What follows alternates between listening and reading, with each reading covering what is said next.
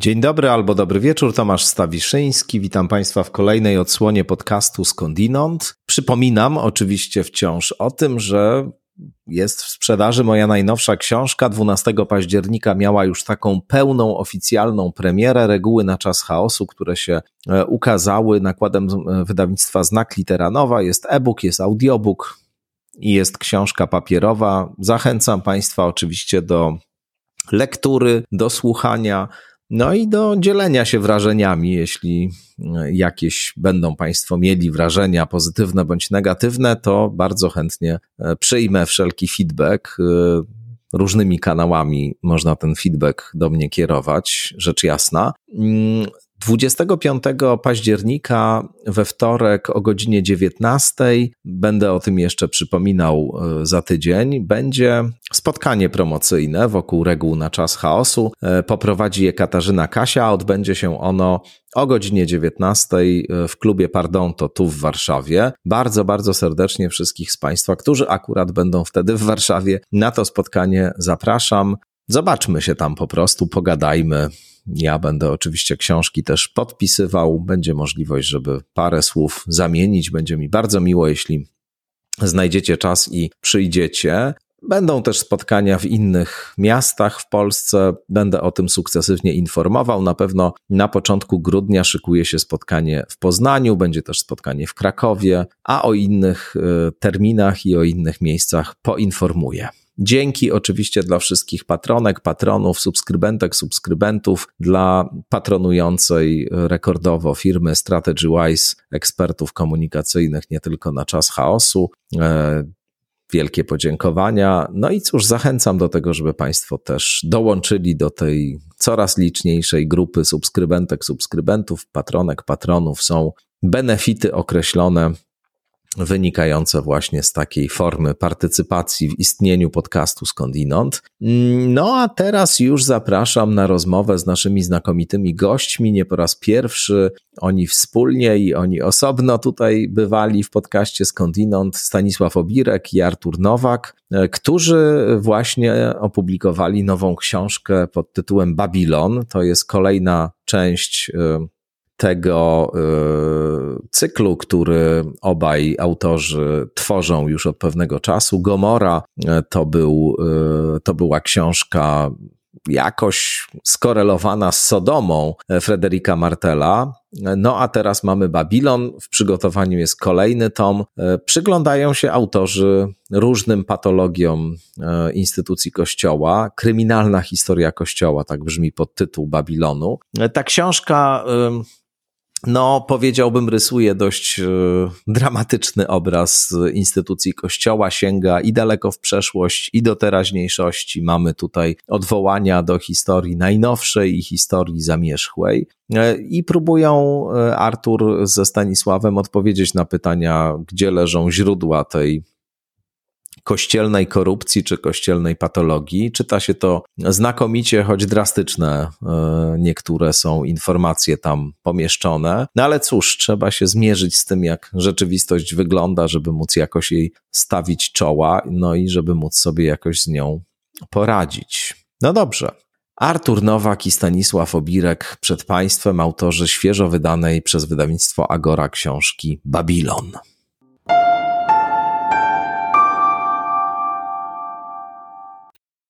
Nie po raz pierwszy w podcaście Skądinąd goszczą e, Stanisław Obirek i Artur Nowak. Dzień dobry Staszku, dzień dobry Arturze.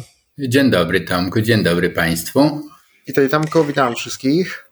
Na dniach ukazała się kolejna książka tego duetu, Babilon, kryminalna historia Kościoła, podobnie jak poprzednia książka Gomora, tak i Babilon e, ukazał się nakładem wydawnictwa Agora. Ja przeczytam na początek motto, które książce towarzyszy, bo ono nas od razu wprowadza e, w myślenie autorów o głównym bohaterze tej książki, czyli o Kościele katolickim. Mówią bowiem, ale sami nie czynią wiążą ciężary wielkie i nie do uniesienia i kładą je ludziom na ramiona, lecz sami palcem ruszyć ich nie chcą. Wszystkie swe uczynki spełniają w tym celu, żeby się ludziom pokazać, rozszerzają swoje filakterie i wydłużają frędzle u płaszczów, lubią zaszczytne miejsca na ucztach i pierwsze krzesła w synagogach. To cytat z Ewangelii Mateusza. O kim to jest? No to jest o kościele, to jest o instytucji, która werbalnie, nominalnie powołuje się właśnie na zacytowaną przez ciebie Tomku Ewangelię. Natomiast e, to, co robi, czyli obserwując zachowania, zwłaszcza przedstawicieli tej instytucji, widzimy, że dokładnie wskoczyła w buty piętnowanych przez Jezusa na kartach tejże Ewangelii e, faryzeuszów, którzy tutaj w dużym skrócie mówimy oczywiście, bo faryzeusze też różni byli, byli tacy, którzy byli zaciekawieni Jezusem, nocą przychodzili do Niego, zachowując anonimowość. Natomiast e, ogólnie można powiedzieć, że była to grupa, która nie znosiła radykalnego e, nauczania Jezusa. I o paradoksie y, obserwujemy to właśnie w Kościele katolickim. Zresztą nie my pierwsi. Y, dokładnie nasz bohater, do którego się odwołujemy i który dał tytuł naszej książce, czyli Marcin Luther, w XVI wieku dokładnie to samo mm, e, chciał zrobić, to znaczy przypomnieć swojemu kościołowi, bo Luter nie był luteraninem, tylko był mnichem katolickim i właśnie jako mnich katolicki chciał przypomnieć swojej instytucji Ewangelię. No, wiemy, jak to się skończyło. E, nie chcemy prorokować, jak e, skończy się nasza historia, ale mamy w każdym razie dobre punkty odniesienia. Impuls ewangeliczny zawsze w Kościołowi dobrze robił, e, czasem Kościół go słuchał, przeważnie nie. Dzisiaj widzimy, że absolutnie ten impuls ignoruje. Wy tutaj trochę właśnie jako ten impuls ewangeliczny występujecie, czy też dajecie ten e, impuls ewangeliczny w swoich e, książkach, Artur, tak?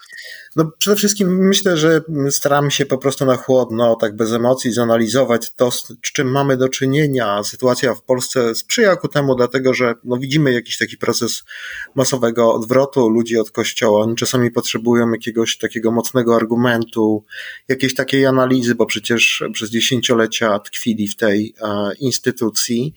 E, natomiast Jezus nie powiedział 2000 lat temu nic nowego. To znaczy on, e, no tak jak gdyby z, z zrekapitulował to, co obserwujemy w systemach religijnych e, od zawsze, to znaczy to, że religia w tych systemach jest jakąś taką fasadą, e, która, która, która po prostu służy temu, e, no właśnie, żeby, żeby jak gdyby zniewalać ludzi, tak?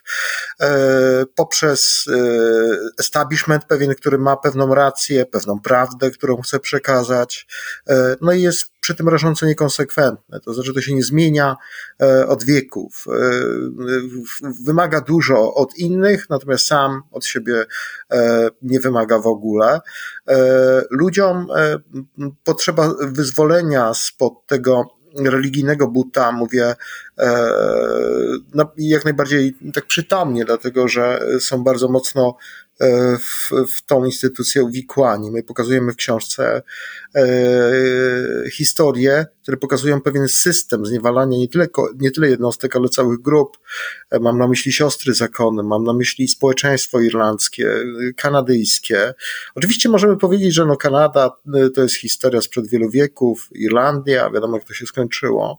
Natomiast proszę mi wierzyć, że system takiego dozowania poczucia winy, E, przede wszystkim wprowadzenia nas w to poczucie winy, e, w to, że powinniśmy być tacy, a nie inni, e, to jest bardzo niedobre, co, co, co robi z nami Kościół. Ja znam wiele osób, które w tym tkwią, w którym, którym bardzo trudno się z tego wyrwać. No tu jest ten, bo rzeczywiście wasza książka porusza się i E, po różnych kontynentach i, i po różnych epokach, I, i, często się odwołujecie do zamierzchłej historii Kościoła, a zaraz obok do współczesności.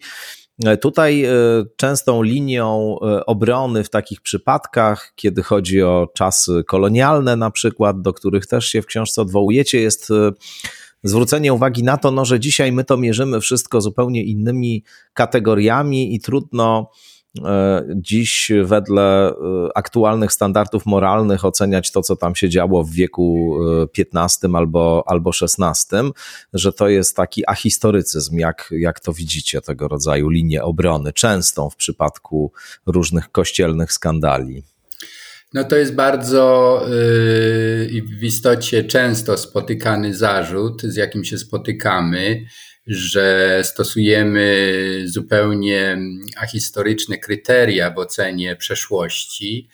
Yy, no na to yy, nie jest łatwo odpowiedzieć, yy, bo wiadomo, że apologetyka kościelna czy katolicka zajmuje całe biblioteki nasz głos jest y, głosem może nie na pustyni, bo jednak sporo ludzi krytycznie i to z tym y, mocnym y, przymiotnikiem kryminalna, przestępcza historia pisze. My chcemy przypomnieć Kościołowi, który zwłaszcza klerowi, który chętnie się odwołuje do moralnych kryteriów, że te kryteria stosują się w równym stopniu również do nich. Mm, I problem to jest takie skrótowe bardzo hasło, zresztą tytuł jednej z książek wybitnego historyka polskiego kościoła, księdza E, Kracika, który napisał taki właśnie bardzo piękną historię Kościoła, taką otwartą, demaskatorską, e, święty Kościół grzesznych ludzi. I to jest właśnie to, o czym mówisz, Tomku, że e, Kościół jako instytucja powołana do życia do, przez Boga, do istnienia jest święty. To jest ten Ecclesia Sancta, Natomiast no, zdarza się, że niektórzy ludzie słabi no, są grzeszni, ale jednak e, w momencie, by zacytować naszego prezydenta, mm, który w innym kontekście powiedział, że Polak, który e, wydawał e, Niemcom Żydów w czasie wojny, przestawał być Polakiem. No, ten rodzaj argumentowania, że człowiek, który grzeszy, który popełnia przestępstwa, przestaje być y, członkiem kościoła, jest y, bardzo może sprytnym zabiegiem, jednak y, jest dość zabiegiem karkołomnym. No bo jeżeli się napiętnuje grzeszników spoza kościoła, to dlaczego tych swoich chroni się? I to jest nasz główny zarzut. I tu powiem, myślę, że Artur się ze mną zgodzi, że y, nasze książki są wynikiem jednak trudnej, ale jednak wiary w, kości, w Kościół, y, że on się może oczyścić. Dlatego mówimy o tym, że to nie jest tak, że można łatwo y, te ciemne karty zwekslować i powiedzieć, no spowiedź, żal za grzechy, zadośćuczynienie je jakby unieważnia. Otóż nie unieważnia. Rany, jakie głębokie rany, zranienia, jakie ludzie Kościoła, i to często reprezentanci na najwyższych szczeblach, e, jakich e, dokonali w psychice konkretnych osób, tutaj wspomniane już siostry zakonne, E, dzieci. No, z tym trzeba się zmierzyć, z tym trzeba się rozliczyć i my, jak ten gies sokratejski, przypominamy Kościołowi, że tego nie da się e, zamieść pod dywan. Z tym trzeba się rozliczyć. To ciąży. I mamy przykład e, papieża Franciszka, który może niezbyt udolnie, ale jednak w Kanadzie przyznał, że to, co się tam działo, ten kulturowy, Mm, e, to, e, to kulturowe zabójstwo, kulturowe zniszczenie religijne narodów rodzimych do dzisiaj jest rzuca cień na obecność Kościoła w społeczeństwie kanadyjskim. Dlatego trzeba zadośćuczynić za to, co się stało. No i to jest tylko jeden z przykładów.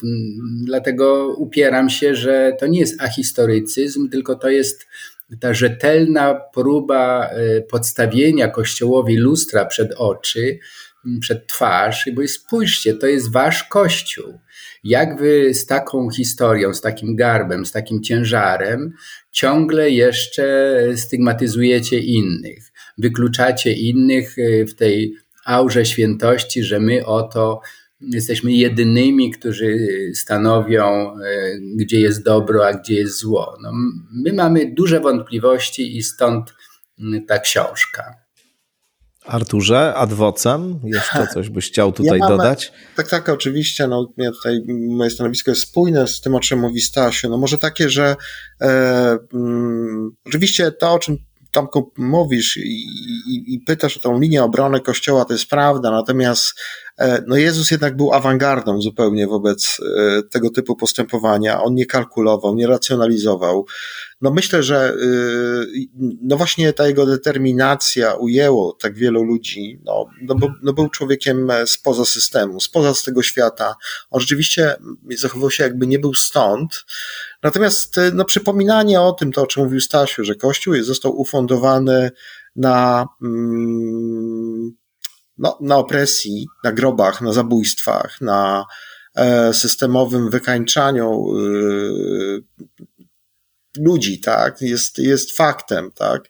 E, I jest pytanie, co go scala dzisiaj? Czy go scala właśnie e, ten e, surogat takiego myślenia opresyjnego, że trzymamy wszystko za twarz, jak ktoś tam się z nami nie zgadza, no to go usuwamy, alienujemy, czy też scala go to, co było pierwotnym spoiwem, czyli E, wspólnota, żywa wspólnota, otwarta na dyskusję, e, potrafiąca słuchać, potrafiąca e, być mm, przy ludziach, którzy myślą inaczej, tak?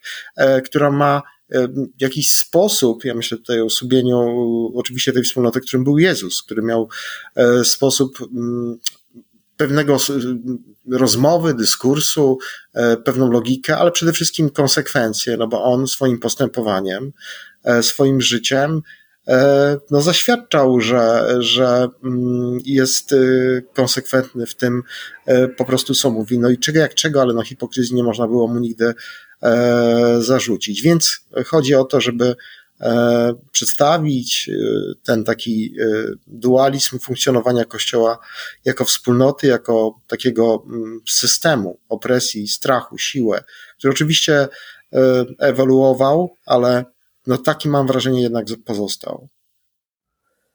Tutaj e, ciekawie się czyta Waszą książkę mm, wspólnie z e, systemem kościelnym e, Tomasza Polaka, bo, bo rzeczywiście tam te mechanizmy, które sprawiają, że pomiędzy mitem a rzeczywistością funkcjonowania, czy mitem założycielskim a rzeczywistością funkcjonowania instytucji zieje przepaść, są bardzo ciekawie opisane, ale mm, chciałem Was zapytać, e, bo powiedziałeś, Staszku, o tym, że, że jakoś to, co piszecie, e, zwracanie uwagi e, na rozmaite ciemne strony funkcjonowania instytucji, systemowe patologie, które w niej niewątpliwie są, wypływa z wiary w Kościół, w to, że on może się zmienić i że może być inny.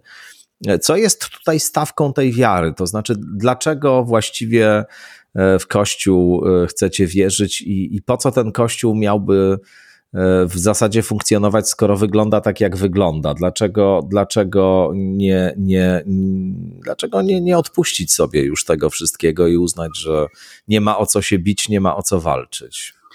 No tutaj powiem, że z Arturem się różnimy.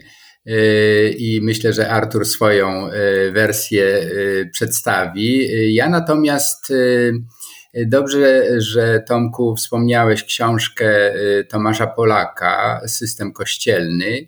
Y, bo ja y, tę książkę bardzo cenię, ale też się y, nie zgadzam z Tomaszem Polakiem, bo jego książka niezwykle chirurgiczna w sposobie prowadzenia narracji takiej analitycznej jest wyrazem niewiary w możliwość zmiany w kościele. No bo yy, pusta, pusty jest mit, chyba tam jest taka teza, że, że jest... to jest zbudowane na, na nieprawdzie, na fikcji po prostu. To prawda. Tomasz Polak już jeszcze jako ksiądz i teolog, Tomasz Węcławski, poświęcił dużo uwagi w swojej refleksji tym właśnie nawracającym reformom z Kościoła, w Kościele. Mówił o wielkich takich okresach właśnie odnowy w chwili, gdy zdecydował się na odejście od kościoła, dokonał tej spektakularnej, szokującej dla wielu apostazji, sformułował rzeczywiście taką tezę, że jądrem e, chrześcijaństwa, bo nie tylko katolicyzmu, jest ateizm. To znaczy, że to jest e, jądro puste, tam nie ma Boga, nie ma nic, i wokół tego nic, tej pustki jest nabudowany właśnie system, który z tej racji, że jest pusty, wytwarza cały szereg mechanizmów, o których mm, e, Artur na początku mówił, mm, mm, zniewalających i e, właściwie bardzo trudno sobie wyobrazić, żeby ten rodzaj walca, czy mechanizmu, czy systemu można było zreformować. Jedyne, co można czy, zrobić. Czy, to... czy nawet, przepraszam, Staszku, wejdę ci w słowo, bo, bo mam wrażenie, że tu jest jeszcze nawet taka teza, że sam ten impuls, tak zwany impuls ewangeliczny, czy właśnie wzywanie do reformy, do nawrócenia, do poprawy, jest elementem tego systemu. To znaczy, to właśnie jest tak skonstruowane, że ma być, to nieustan, ma być ten nieustanny imperatyw e, poprawy, no bo wtedy do poprawy można wzywać, no ale wiadomo, że ta poprawa nastąpić nie może, ale do niej można wiecznie wzywać wtedy. Tak, to jest to perpetuum mobile, które się utrzymuje siłą właśnie tej ułudy, która jest e, wmawiana, czy bardzo e, sprytnymi e, mechanizmami wdrukowywana przez proces socjalizacji y, różnym grupom społecznym i właściwie dzięki tej y, funkcjonującej znakomicie machinie retorycznej ten y, mechanizm funkcjonuje już 2000 lat. Tomasz Polak mówi, że to jest e, ułuda, że jedyne co powinniśmy i co możemy zrobić, to jest dekonstrukcja tego systemu i pokazanie właśnie tej jego pustki i e, tak na, naprawdę jądra ateistycznego. E, ja na to patrzę trochę inaczej. Prawdopodobnie i tutaj bardzo liczę na sprzeciw Artura. Prawdopodobnie y, my, jako ludzie, dzielimy się na tych, dla których ten impuls religijny jest istotny.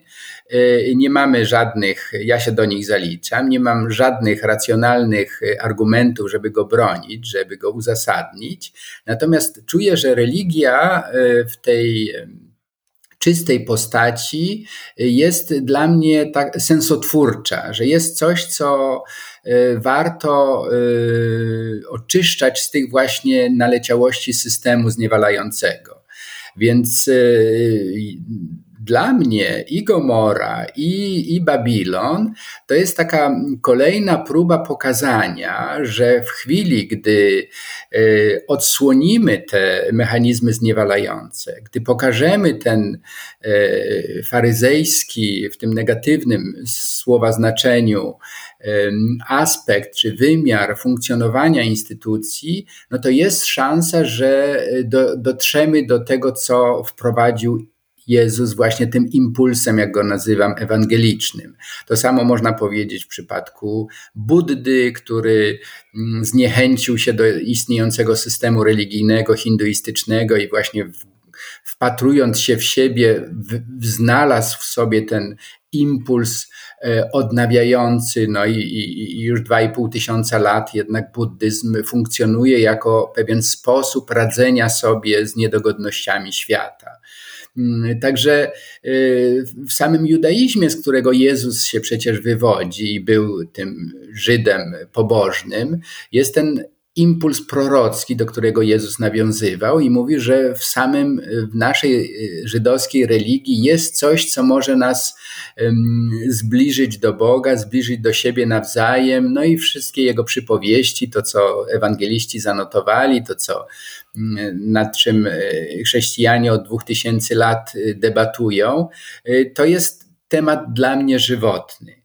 ale żeby dotrzeć do tego impulsu pierwotnego, dokopać się do, tych, do tej żyły religijności czystej, no trzeba najpierw dokonać tej olbrzymiej roboty odrzucenia, zafałszowania. I tutaj e, na koniec tej e, przydługiej trochę wypowiedzi, za co przepraszam, chcę. Nie, nie, no coś ty, po to tu jesteście, żeby właśnie mówić jak najwięcej.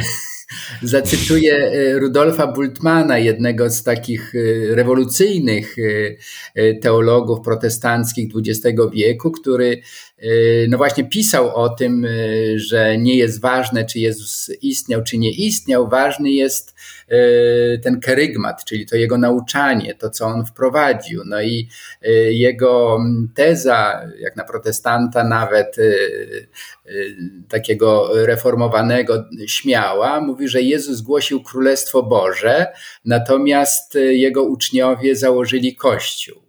I to jest coś, co y, myślę nazywa rzecz po imieniu, że w wypadku chrześcijaństwa, zwłaszcza tego systemu y, klerykalnego, no bo Jezus nie był kapłanem, mm, zwalczał, a, a może trzeba powiedzieć, że był zwalczany przez kastę kapłańską.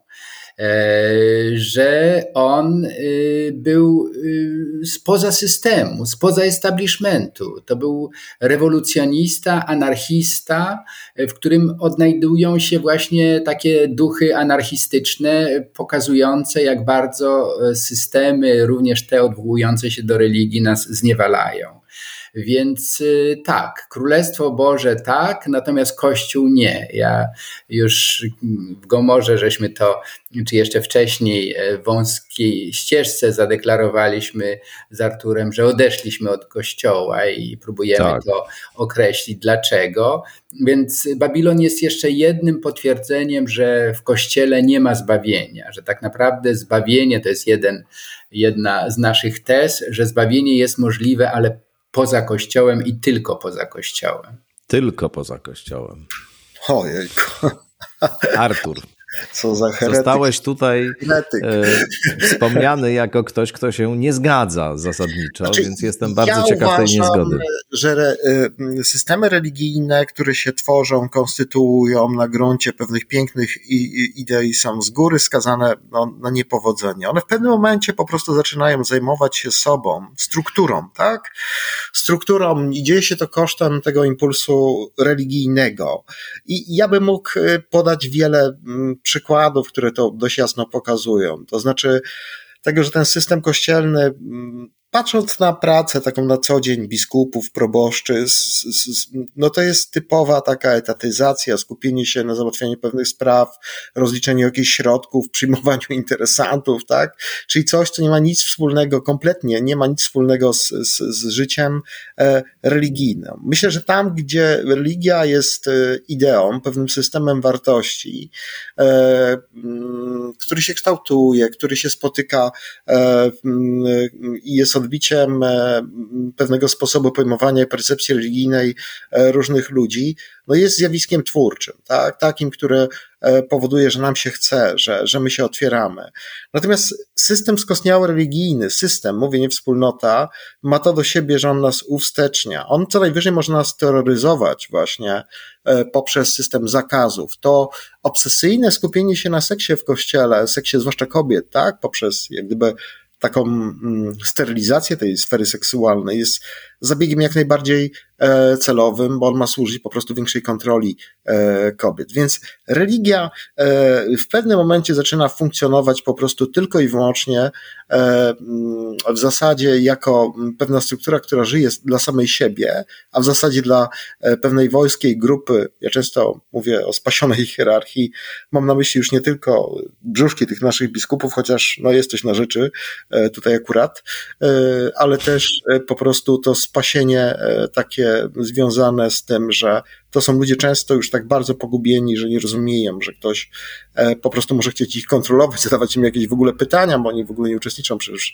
w żadnym dialogu. To są monologi, to co oni uprawiają w kościele. E, mm, to w ogóle ich lęk przed dziennikarzami, to no, mnóstwo przykładów mógłbym wymienić, tak. Krótko, chciałbym zostać z takim zdaniem na tak zadane pytanie przez ciebie, że religia jako system jest po prostu no, niemożliwa. Jaka pewna idea jak najbardziej e, tak. Nie jestem filozofem, nie jestem teologiem.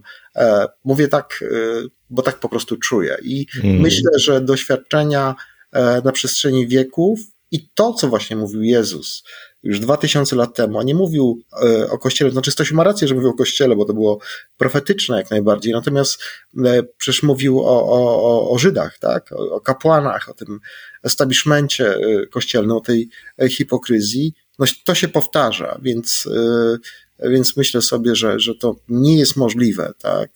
Żeby Kościół przekuć w system i utrzymać, się nie oddzielił od religii. No, tutaj y, ja mam taką jedną myśl, która jakoś mi towarzyszy, y, kiedy was słucham i zasadniczo się zgadzam z y, większością rzeczy, które, które powiedzieliście. Także jakoś emocjonalnie blisko mi do tego, co powiedział Artur o tej niemożliwości religii jako, jako, pewnego, jako pewnej takiej postaci zinstytucjonalizowanej idei właśnie, z drugiej strony nie mogę się jakoś oprzeć e, wrażeniu, że jest coś naprawdę niezwykle takiego imponującego i głębokiego w samym pomyśle instytucji Kościoła. To znaczy tego, że pewna e, odwieczna, metafizyczna prawda uzyskuje bardzo namacalną, materialną postać i taką sukcesję i, i właśnie pewne magisterium, które pilnuje czystości tego przekazu.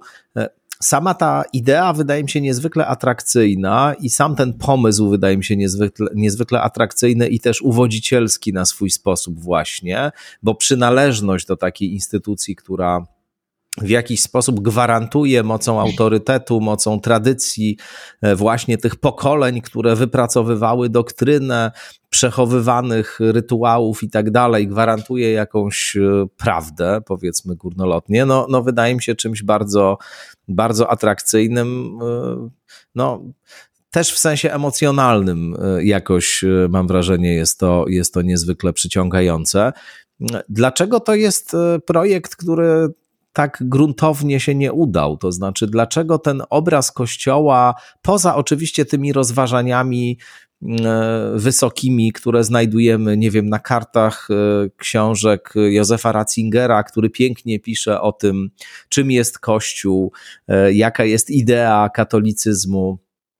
I można rzeczywiście dać się uwieść też tym pięknym słowom. Dlaczego, dlaczego realia wyglądają tak dramatycznie? Dlaczego to się nie udało, dlaczego właśnie w funkcjonowanie tej instytucji wpisana jest taka patologizacja. Ty, Staszku, w swoich książkach wcześniejszych, pisanych indywidualnie, w umyśle zniewolonym, czy czy w Polaku katoliku, przepraszam, w, w umyśle wyzwolonym i, i Polaku katoliku, pisałeś na przykład o tym, że to upolitycznienie e, Kościoła, to znaczy ten moment, w którym chrześcijaństwo zostaje usankcjonowane jako religia państwowa w rzymskim imperium, jest właśnie takim momentem, w którym to się zaczyna wszystko w zupełnie inną stronę e, obracać. Czy, czy, czy, czy podtrzymujesz tę tezę, czy, czy jeszcze tutaj jakieś inne myśli co do tego, jakie są źródła tej korupcji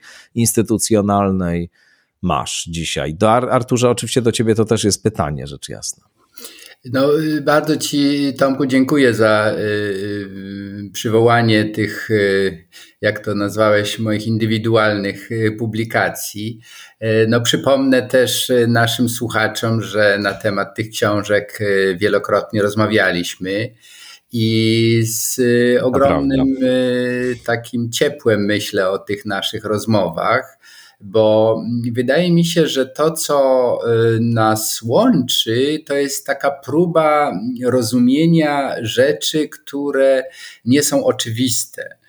I tym y, nieoczywistym y, zjawiskiem dla mnie jest ta ogromna siła, jak to zasadnie nazywasz, uwodząca nie tylko instytucji kościelnej, która przez architekturę, muzykę, malarstwo no, fantastyczne konstrukcje, również teoretyczne, jak chociażby Akwinata, święty Tomasz z święty Augustyn, którzy właśnie zauroczeni tym impulsem religijnym tworzyli dzieła no, absolutnie wiekopomne, które do dzisiaj stanowią ważny punkt odniesienia ludzi, y, no po prostu kultury, niekoniecznie ludzi y, wierzących. Mm, dla mnie takim y, jednym z, z wyjaśnień czy z prób rozumienia tego, tej siły przyciągania jest no przepraszam, że się y, odwołam do własnej biografii, ale jednak y, część mojego życia, istotna część, to jest prawie 30 lat spędzone w zakonie jezuitów, w takiej awangardzie katolicyzmu. I jak dobrze wiecie, dla mnie ten okres wcale nie był stracony, był ważny, jest ważny. Właśnie dlatego, że dzięki moim mistrzom jezuickim ja y, poznawałem te meandry katolicyzmu jako bardzo istotnego wkładu w ogóle w, w kulturę. Przecież jezuici w XVI, XVII, nawet XVIII wieku bardzo odważnie eksperymentowali z katolicyzmem jako formą kultury.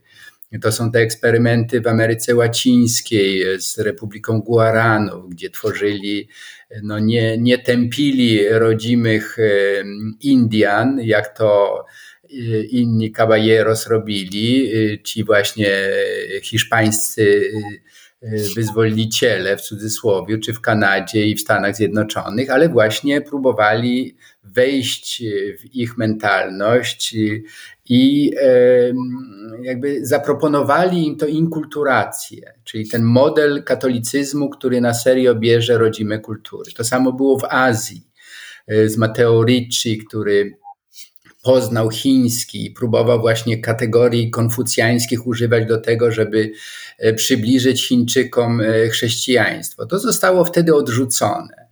Natomiast w XX wieku, dzięki, no dzisiaj rozmawiamy 11 października, to jest dokładnie rocznica e, rozpoczęcia Soboru Watykańskiego II. To był właśnie ten kilkuletni okres e, w katolicyzmie, zresztą mm, bardzo istotny dla E, wielu jezuitów, których poznałem w zakonie i których częścią byłem, żeby właśnie nawiązać do tych eksperymentów odrzuconych kiedyś przez katolicyzm i dzisiaj wydaje się one, one kwitną na nowo. Więc bycie częścią tego kulturowego eksperymentu jest y, szalenie atrakcyjne, wierzcie mi, i ja w tym tkwiłem przez, y, jak powiedziałem, przez dziesięciolecia. Nadal w tym w pewnym sensie tkwię. E, z Arturem próbowaliśmy porozmawiać z Johnem O'Malleyem, który niestety zmarł E, już w trakcie wysyłania do niego pytań, jako 95-letni zasłużony teolog, ale od niego zdążyliśmy usłyszeć, że najgorszym e, papieżem w historii e, chrześcijaństwa, w historii katolicyzmu był polski papież Jan Paweł II. I to jest oczywiście bulwersujące. Gorszym niż Borgia? Tak. I to jest zaskakujące, bo, to, bo tutaj nie chodzi właśnie o kategorie takie moralistyczne, że przecież był cnotliwy, zachowywał celibat, mm, e, dbał, modlił się. Stasiu, był Stasiu, Stasiu, przepraszam najmocniej, bo e, ja przepraszam, bo to nieładnie, że w ogóle przepraszam Państwa i Tamka. Stasiu, tego nie wiemy, tak? Tego nie wiemy. No dobrze, to możemy, możemy do tego wrócić jeszcze. Zresztą y, książka Marcina Gutowskiego jest już prawie y, w księgarni, więc możemy do tego wrócić. Ale chcę powiedzieć, dlaczego, dlaczego ten ostry osąd jezuity, historyka, który napisał no, kilkanaście książek na temat historii Kościoła, że właśnie ten autorytarny, z takimi despotycznymi elementami pontyfikat kłócił się właśnie z tym, co jest najbardziej uwodzicielskie w Kościele. To znaczy ta chęć e, i, i udana e, próba wejścia w dialog z innym, nie dlatego, że ja tak paternalistycznie się pochylam nad błądzącym, tylko z ciekawością. Ja się może mogę czegoś od niego nauczyć. Otóż tej ciekawości Wojtyła nie miał. Wojtyła był właśnie takim technokratą religijnym, który tylko y, cieszył się, jeżeli ktoś przyjmował jego punkt widzenia. Jeżeli ja tutaj oczywiście, robił... przepraszam, dosłownie jedno, jedno zdanie, nie chcę go bronić w żadnym sensie, ale rozumiem, że to też w jakimś stopniu wynikało z momentu historycznego i, i z tego poczucia Kościoła jako oblężonej twierdzy komunizmu, który e, Kościołowi i światu zagraża i, i to jego zamknięcie, rozumiem, że pewnie wynikało też w dużym stopniu, albo nie wiem, czy w dużym, ale w jakimś tam, no z tego, że, że, że, że, że, że to były czasy zimnej wojny. Jak, jak, jak myślisz? No i tak i nie. No, zimna wojna jednak w 78 roku to już było y, passé. Y, jednak y, żyliśmy zupełnie w, innej, w innym kontekście. No, Breżniew był słaby. Stany Zjednoczone czy świat demokracji zachodnich zdecydowanie wygrywał i katolicyzm nie musiał wcale się sprzęgać z tym agresywnym, właśnie w tym sensie post, postzimnowojennym sposobem sprawowania władzy, jaką zaproponował Reagan. Tutaj rzeczywiście Wojtyła się bardzo dobrze odnalazł w tym takim wojowniczym neoliberalizmie, który przyjął no bardzo nieprzyjemne na przykład dla Ameryki Łacińskiej E, cechy, zwalczając e, teologię wyzwolenia, narzucając hierarchów, którzy tłamsili to wszystko, co było żywotne w katolicyzmie. Więc ja, dla mnie Wojtyła jednak jest nie do obrony.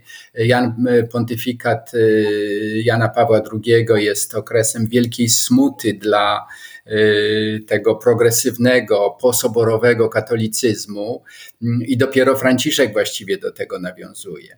Więc y, kończąc ten mój y, taki jednak bardzo, trudno mi go nawet określić, ale taki dość jednak niejednoznaczny stosunek do, do katolicyzmu, powiem, że to, co mnie w nim Y, pociąga, to jest właśnie umiejętność krytycznego y, spojrzenia na własną przeszłość, a to, co mnie od niego odrzuca, to jest właśnie te mm, próby y, restauracji tej formy chrześcijaństwa, do której nawiązałeś, Tomku, czyli po konstantyńskiej. To jest to skrajne upolitycznienie religii to jest to, co ostatnio go dużo czytam i dlatego mi się pewnie z wszystkim kojarzy, ale Emilio Gentile, świetny historyk idei, e, zwłaszcza faszyzmu włoskiego, nazywa e, sakralizacją polityki. Więc tutaj mamy do czynienia z takim bardzo nieprzyjemnym i groźnym przenikaniem się polityki i religii, e, która sprawiła, że od 2015 roku mamy w Polsce no, ogromny problem z taką czającą się ciągle teokracją że dlaczego y, minister Czarnek, y, y, prezes Kaczyński tak chętnie nawiązują do, do Jana Pawła II, bo właśnie znajdują w jego myśli te dla mnie groźne elementy technokracji, to znaczy narzucania wszystkim jedynej słusznej, obowiązującej mm, wersji, y, no już nie tylko chrześcijaństwa, ale wręcz polityki. I to jest y, w moim odczuciu bardzo groźne. Arturze? To jest właśnie charakterystyczne, o czym mówił Stasiu, zacznę trochę od końca, że politycy, tak, e, zwłaszcza ci tacy no, z tej prawej, konserwatywnej strony, znajdują jakiś fundament y, tego, co, co, co, co jest później jakimś y, sposobem ich funkcjonowania, e, to właśnie w papieżu, w Janie Pawle II nie znajdują w, w słowach Jezusa, tak, które są kompletnie e, często zaprzeczeniem tych lęków e, Wojtyły przed światem. Tak na marginesie ciekawa była analiza tych dwóch postaci i zestawienie tych słów. Z jednej strony no właśnie to przerażenie tą kulturą śmierci, tym, tym, tym, że człowiek jest po prostu zły, że jest jakaś, jakiś, nie wiem, wybrany naród, tak, który, który, który, który trwa przy jakiejś wielkiej tradycji, a z drugiej strony E, człowiek, który zrywa z tą tradycją, który e, mówi, że, że, że, że po prostu trzeba się zaprzeć właśnie też swojej przeszłości, bo ja tak rozumiem, kiedy on mówi o rodzinie, po prostu o tym, że, że, że, że ludzie, którzy nie zasługują na szacunek, mają być zostawieni, e, że trzeba iść po prostu, przekraczać pewne granice i nieść autentyczną miłość, a nie E, rygoryzm, to tak na początku takie zestawienie.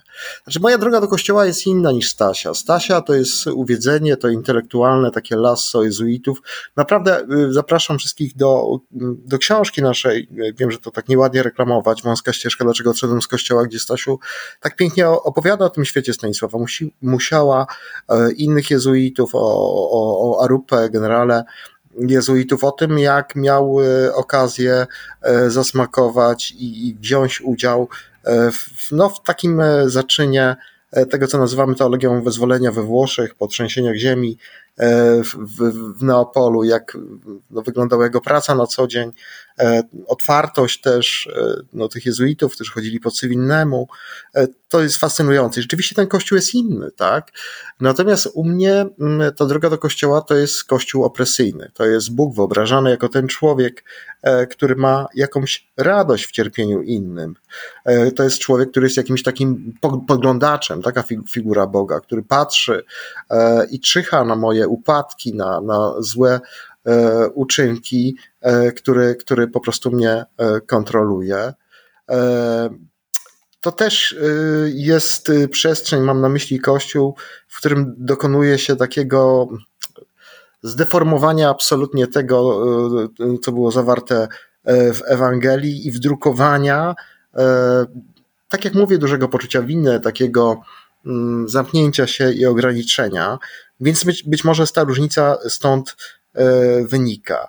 Ja oczywiście widzę to, o czym mówi Stasiu, i to jest urocze, tak, kiedy e, ludzie w, mm, w, przestrzeni kościoła próbują e, ten kościół naprawiać albo znajdować pewien sposób funkcjonowania z nim, który jest bardzo bliski Ewangelii, ale to zawsze jest możliwe do pewnego momentu. To znaczy, do momentu, w którym ktoś mm, no, nie, nie, nie, mm, nie tworzy z tego pewnej jakiejś struktury, właśnie tej zbiurokratyzowanej jakiejś e, hierarchii. Mamy przykład wielu wspaniałych idei, które po prostu e, stają się e, nagle, mm, znaczy może inaczej, no, no, no zawołują się, to są te wielkie e, dzieła związane na przykład z dobroczynnością, tak? E, no, no jeżeli to zaczyna się od tego, że ktoś chce komuś pomóc i to jest e, jakoś dobrze organizowane, E, no to jest ok, ale w pewnym momencie, kiedy wchodzi w to jakiś, nie wiem,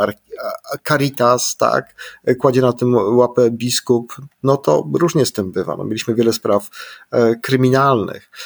Jest pytanie w ogóle, na ile środków, które zbiera Kościół, trafia do potrzebujących, a na ile po prostu trafia na to, żeby ta instytucja trwała. Jest pytanie w ogóle, czym się ona różni od normalnej korporacji, która na siebie zarabia, żeby jakoś funkcjonować, ma swój jakiś aparat propagandy. Otóż różnica jest taka, że o ile korporacje, mówię to jako prawnik państwa, ewoluowały w kierunku przejrzystości, e, które były e, miały ucho e, na, na, na, na, na swój czas, to znaczy, które, które wąchały ten czas.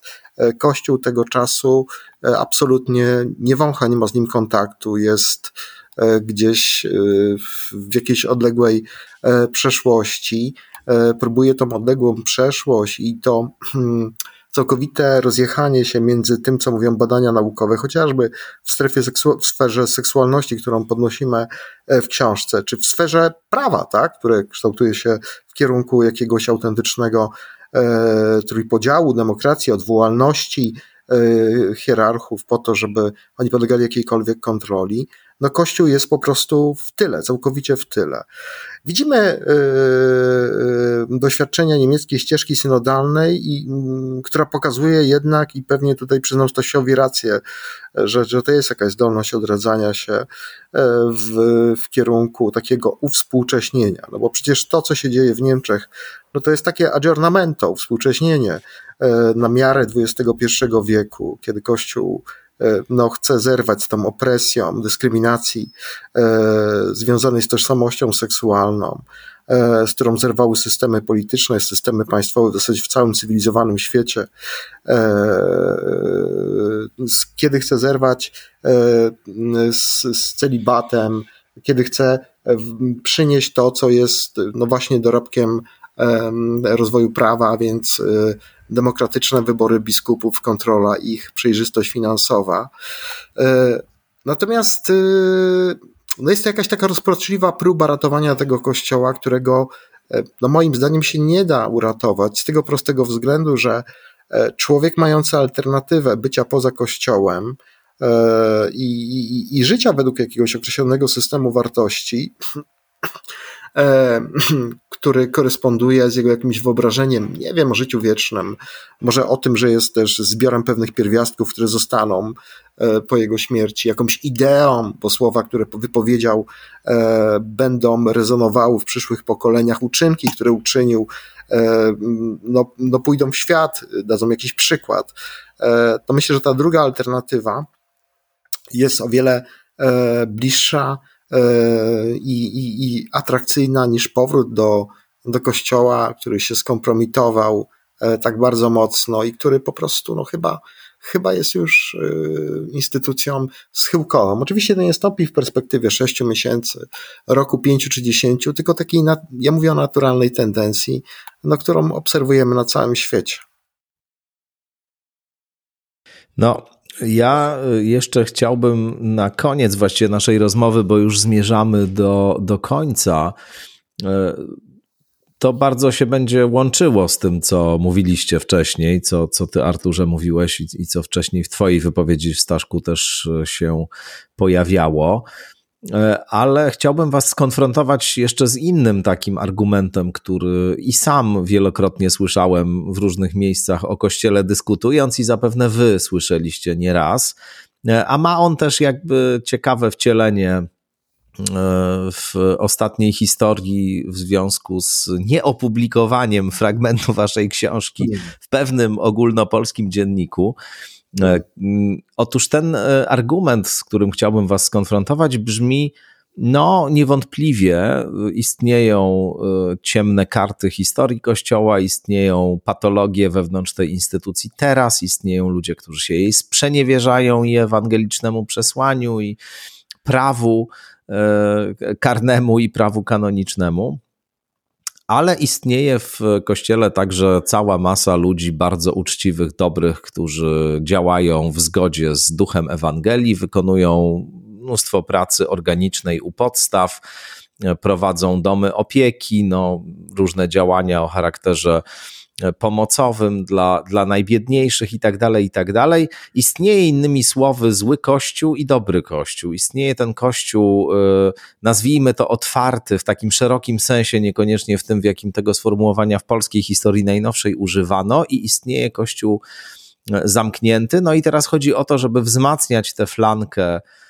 dobrą i, i właśnie otwartą i ewangeliczną w kościele i takich ludzi w kościele szukać, a e, piętnować rzeczywiście i jakoś e, e, unikać właśnie tego kościoła złego, niedobrego, etc. Ale nie ma jednolitego wizerunku. Są patologie, ale są też chwalebne przykłady. Jest kościół dobry i kościół zły. Co wy odpowiadacie w takim przypadku? No, bardzo Ci dziękuję, Tomku, za to pytanie. I tutaj trochę pogodzę się z Arturem, który ze mną się zgadza, więc ja mu odwzajemniam grzeczność. E, akurat e, ten moment. No, to który... sprawia właśnie, że jeszcze razem możemy jakoś funkcjonować. Stasiu ma taką uprzejmość w sobie, to jest cudowne. Nie, ale to jest. bardzo... Elastyczność intelektualna was cechuje po prostu, argumenty was przekonują i na tym to polega Nie, ja przecież. myślę, że tak, że to jest y, ta ciekawość intelektualna z jednej strony, ale też bardzo świadoma, mm, świadome uczenie się od siebie. I tak jak y, mówiłem o różnicy, tak y, podobieństwo jest właśnie takie. I to mam na myśli dwa pierwsze rozdziały w Babilonie, które sprawiły, że właśnie ten ogólnopolski dziennik e, zdecydował się, że nie będzie e, drukował tego tekstu jako zbyt rażącego. Więc y, dla mnie to jest niezwykle subtelny argument, y, którego nie podzielam, bo ja złośliwie, y, to mi zostało od czasu pobytu jezuitów, złośliwość, złośliwie określam Kościół otwarty, zwłaszcza polski, jako Kościół z ograniczoną odpowiedzialnością. To znaczy, jest to kościół, który jest otwarty w granicach wyznaczonych mu przez y, albo redaktora naczelnego tygodnika, albo przez biskupa miejsca, albo przez papieża. W każdym razie nie ma tego, co mistycy, i przepraszam, że nawiążę do mistyki, ale to bodajże y, święty y, Jan od Krzyża, mistrz zresztą Karola Wojtyły, który o nim napisał doktorat, mówił, że niezależnie od tego, czy jesteś zniewalany łańcuchami grubymi jakichś grzechów, czy jakąś subtelną nitką narcyzmu, y, ta sama y, nitka uniemożliwia ci y, latanie ona cię więzi, ona cię paraliżuje. Czy to będzie piwnica i loch stęchły, czy to będzie złota klatka, to jest to samo więzienie.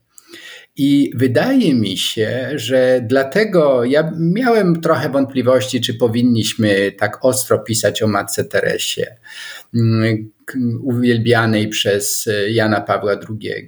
Ale uważam, zwłaszcza po tych reakcjach, y, też się zetknąłem z bardzo cenioną przeze mnie y, indolożkę, która zna Indię, która jak mnie zobaczyła, mówi, no Staszku, jednak z tą matką Teresą toście przesadzili, to nie jest moja bajka, ale jednak zarzucać jej, że ona jest przeciw aborcji, to jest gruba przesada.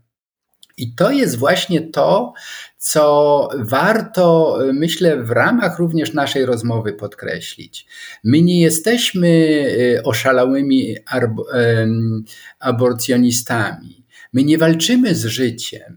My tylko pokazujemy, jak y, zgubne, jak y, pustoszące całe grupy społeczne ma fanatyzm czy fundamentalizm religijny.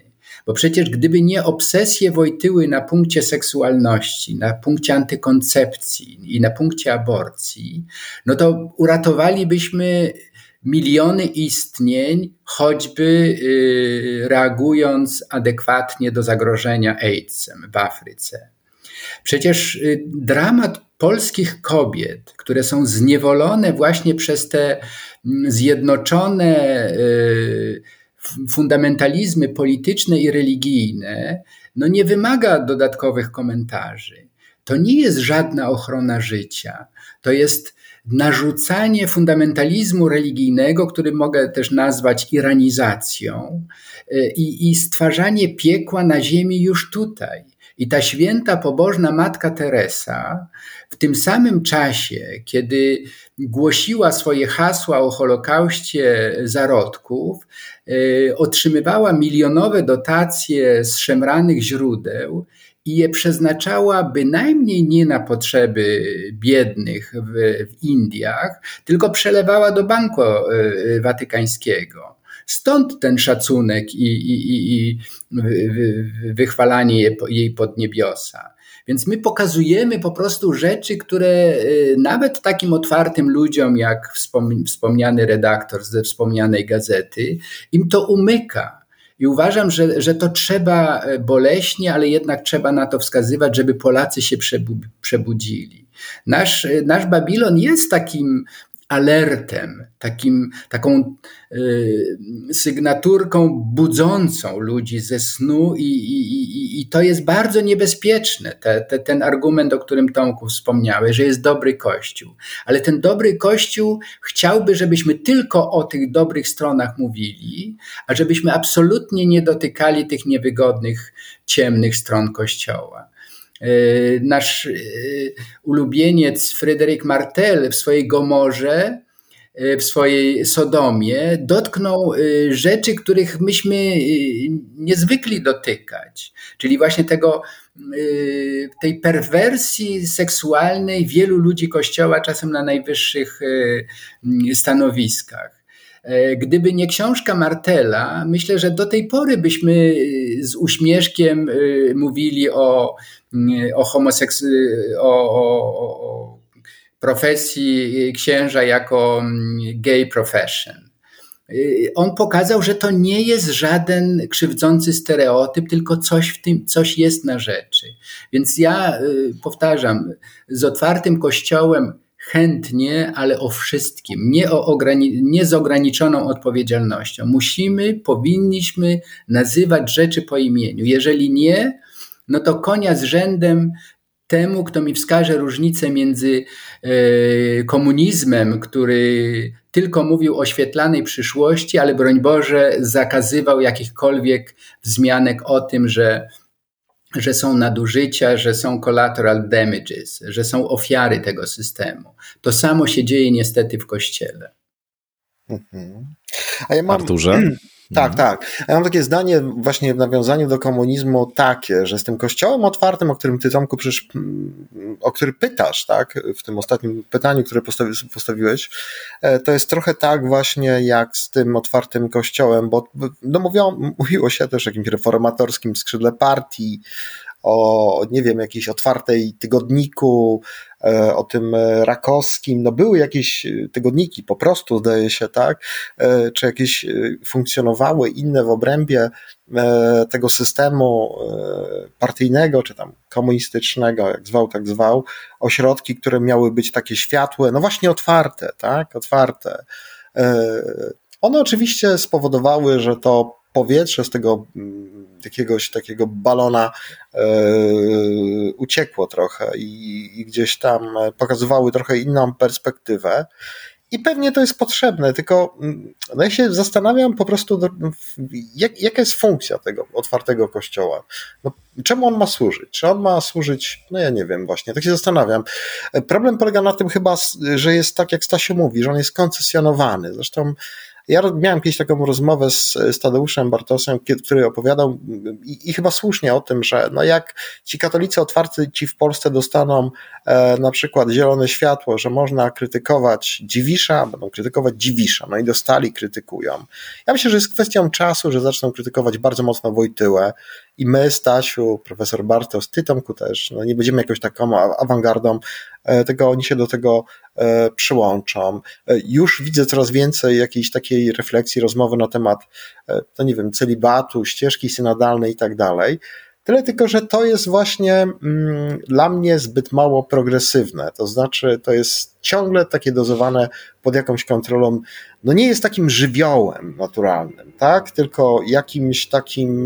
Hmm, z czymś, co jest, y, no właśnie, na, na, przypomina mi się taka y, piosenka Desertera, mm. że o tym, że, że, że, że na długich, y, na długich, o, o latawcach, chyba śpiewał tam wokalista, pozwalał nam latać nad ogrodem i że e, długość e, właśnie tych lin e, przekraczała, przekraczała nawet nasze wizje, tak? No ale zawsze ktoś mógł ten latawiec ściągnąć, tak? Po prostu.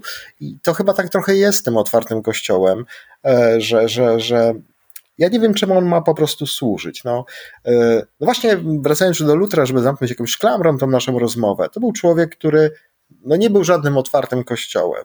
To był facet, y, przepraszam za to słowo, ale chyba tak trzeba go sobie wyobrazić, e, który stanął i powiedział po prostu jak jest. Pokazał tą całą e, szopkę e, związaną z kupowaniem odpustów, z Symoniem, no z tym, że ten kościół po prostu zmierza w kierunku naprawdę no, takiego Babilonu, takiemu totalnemu zniewoleniu, chuciom,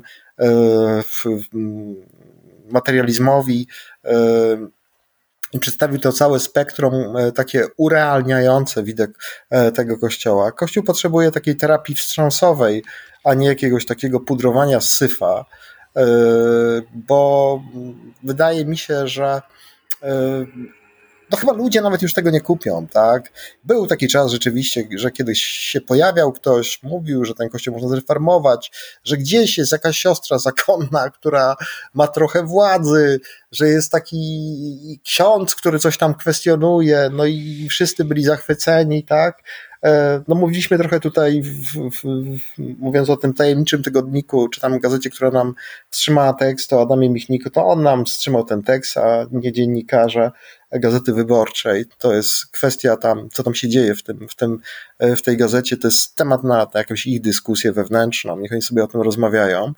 Natomiast rzeczywiście no są ludzie, no właśnie jak Adam Michnik, którzy e, opowiadają, ale nie dają żadnych argumentów niestety, że e, albo będzie kościół, albo nic nie będzie. Będzie nihilizm i się wszyscy po prostu e, pozabijają. To jest bardzo przykre, że człowiek o takim horyzoncie jest szefem ponoć najbardziej liberalnego dziennika w Polsce, bo to oznacza, że mm, on gdzieś został E, daleko w tyle i nie ma żadnego kontaktu e, z ludźmi, którzy są już kompletnie w innym e, zupełnie miejscu. I to, że nie jest w kontakcie, nie jest problemem, ale to, że wstrzymuje tego typu teksty, nie dopuszczając do tego, żeby no, ludzie mogli sobie wybrać, a przecież reprezentuje jak najbardziej taką chlubną, wolnościową tradycję naszej historii, jest dla mnie osobiście nie do przyjęcia, bo ja nie wiem, co mam o tym myśleć.